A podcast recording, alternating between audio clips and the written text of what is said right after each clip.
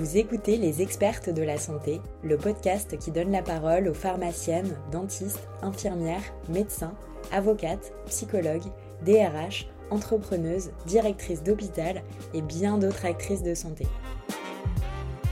Dans chaque épisode, elles vous racontent un moment clé de leur histoire, celui où leur expertise a été décisive.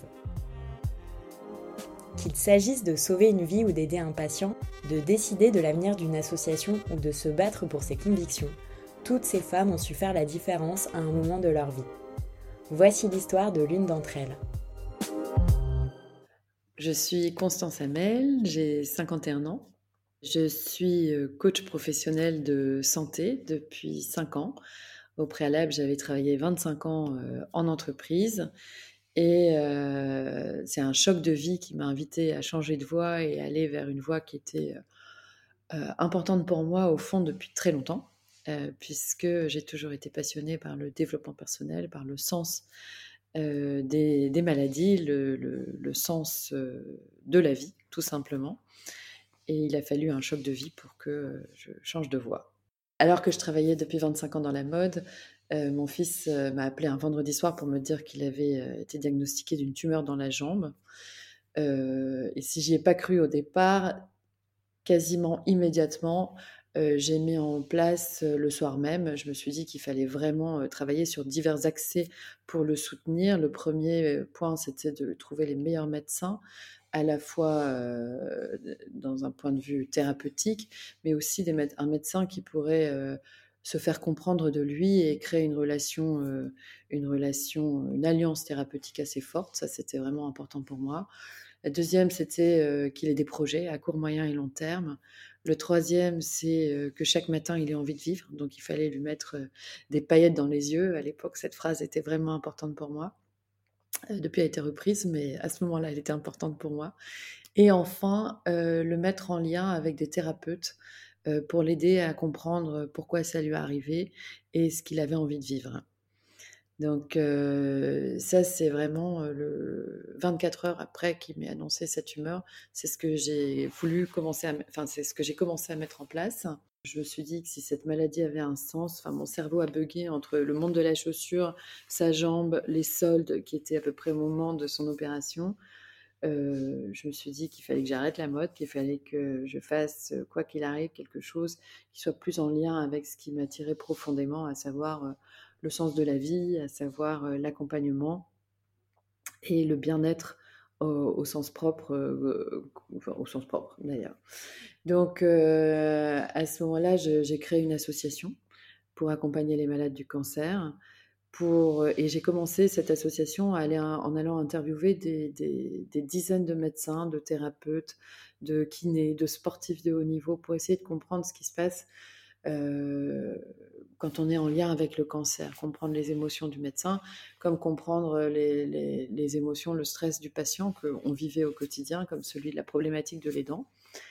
Donc euh, je me suis formée, formée au coaching professionnel en me disant que je retournerai peut-être un jour en entreprise, formée à l'hypnose, qui est un des outils qui a énormément aidé mon fils pendant, pendant ses traitements.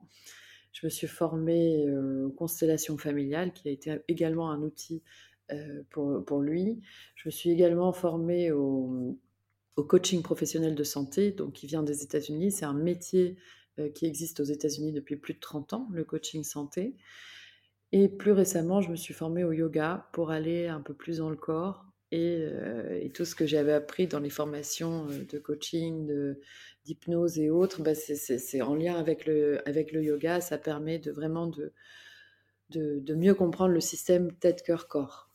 Donc l'expérience que j'ai vécue avec euh, mon fils, les formations, la création de CAPC, donc l'accompagnement des dirigeants en entreprise et euh, de la vie pour l'accompagnement des patients, des aidants et des soignants m'ont forgé cette, expérience et cette expertise finalement de l'accompagnement de la personne vers plus de santé, euh, de l'aider à cheminer vers une intention de mieux-être, une intention de, meilleure santé. Euh, très souvent dans l'inconscient collectif, on, confond santé et maladie. Et si la santé, et si la maladie appartient au monde médical, elle appartient au patient à travers le symptôme, à travers la douleur, la santé, elle nous appartient à tous. Et, et donc, le, coaching de santé et cette expertise d'accompagnement dans la santé va permettre à l'individu de partir d'un état présent dans lequel il se sent moyennement bien, voire pas bien du tout, à cheminer vers une intention de mieux-être. La première personne que j'ai accompagnée à l'époque, j'utilisais principalement l'hypnose, c'est une femme qui avait un cancer métastatique du sein, qui, qui avait déjà eu, c'était une récidive, et qui était chef d'entreprise, et qui, après sa chimio du matin, allait travailler et, et le soir, vivait sa vie de femme, le midi, elle allait au resto, et elle avait une vie très, très chargée. Et avec le coaching, on a pris le temps d'explorer, en fait, que, que, cette femme écoutait tout le monde sauf ses propres besoins. Et le coaching lui a permis de créer et de construire une vie, de construire des, des rituels qui étaient bons pour elle, à savoir aller marcher, à savoir peut-être travailler plus de chez elle, c'était avant les confinements, à savoir vivre à la campagne plutôt qu'en pleine ville, à savoir se préparer des repas plutôt qu'aller au restaurant tous les midis. Et, et voilà, et six, mois plus tard, cette femme était en rémission. Et un an plus tard, elle avait changé de vie complètement. Elle avait gardé son métier, mais elle l'avait adapté à sa vie, à ce qui était important pour elle. En fait, si, si, je pouvais résumer le coaching de santé, c'est de permettre à la personne de se créer une vie au plus près de qui elle est vraiment, fondamentalement. Et donc, en accompagnement une personne, on accompagne beaucoup de monde. Vous venez d'écouter un épisode des expertes de la santé. Ce podcast est né de la collaboration de MedCheck Studio, studio de podcast spécialisé dans la santé, et Femmes de Santé, le premier collectif pluriprofessionnel de femmes qui évolue dans cet univers passionnant et qui a été créé avec l'objectif de valoriser et développer l'humain au cœur du système de santé. Toutes les femmes que nous vous faisons rencontrer dans les épisodes font partie du collectif. Si vous voulez le rejoindre, rendez-vous sur notre site femmesdesanté.fr ou écrivez-nous sur les réseaux sociaux. Et si ce podcast vous plaît, parlez-en autour de vous, abonnez-vous sur les plateformes d'écoute et laissez-nous des commentaires. À bientôt pour une nouvelle histoire.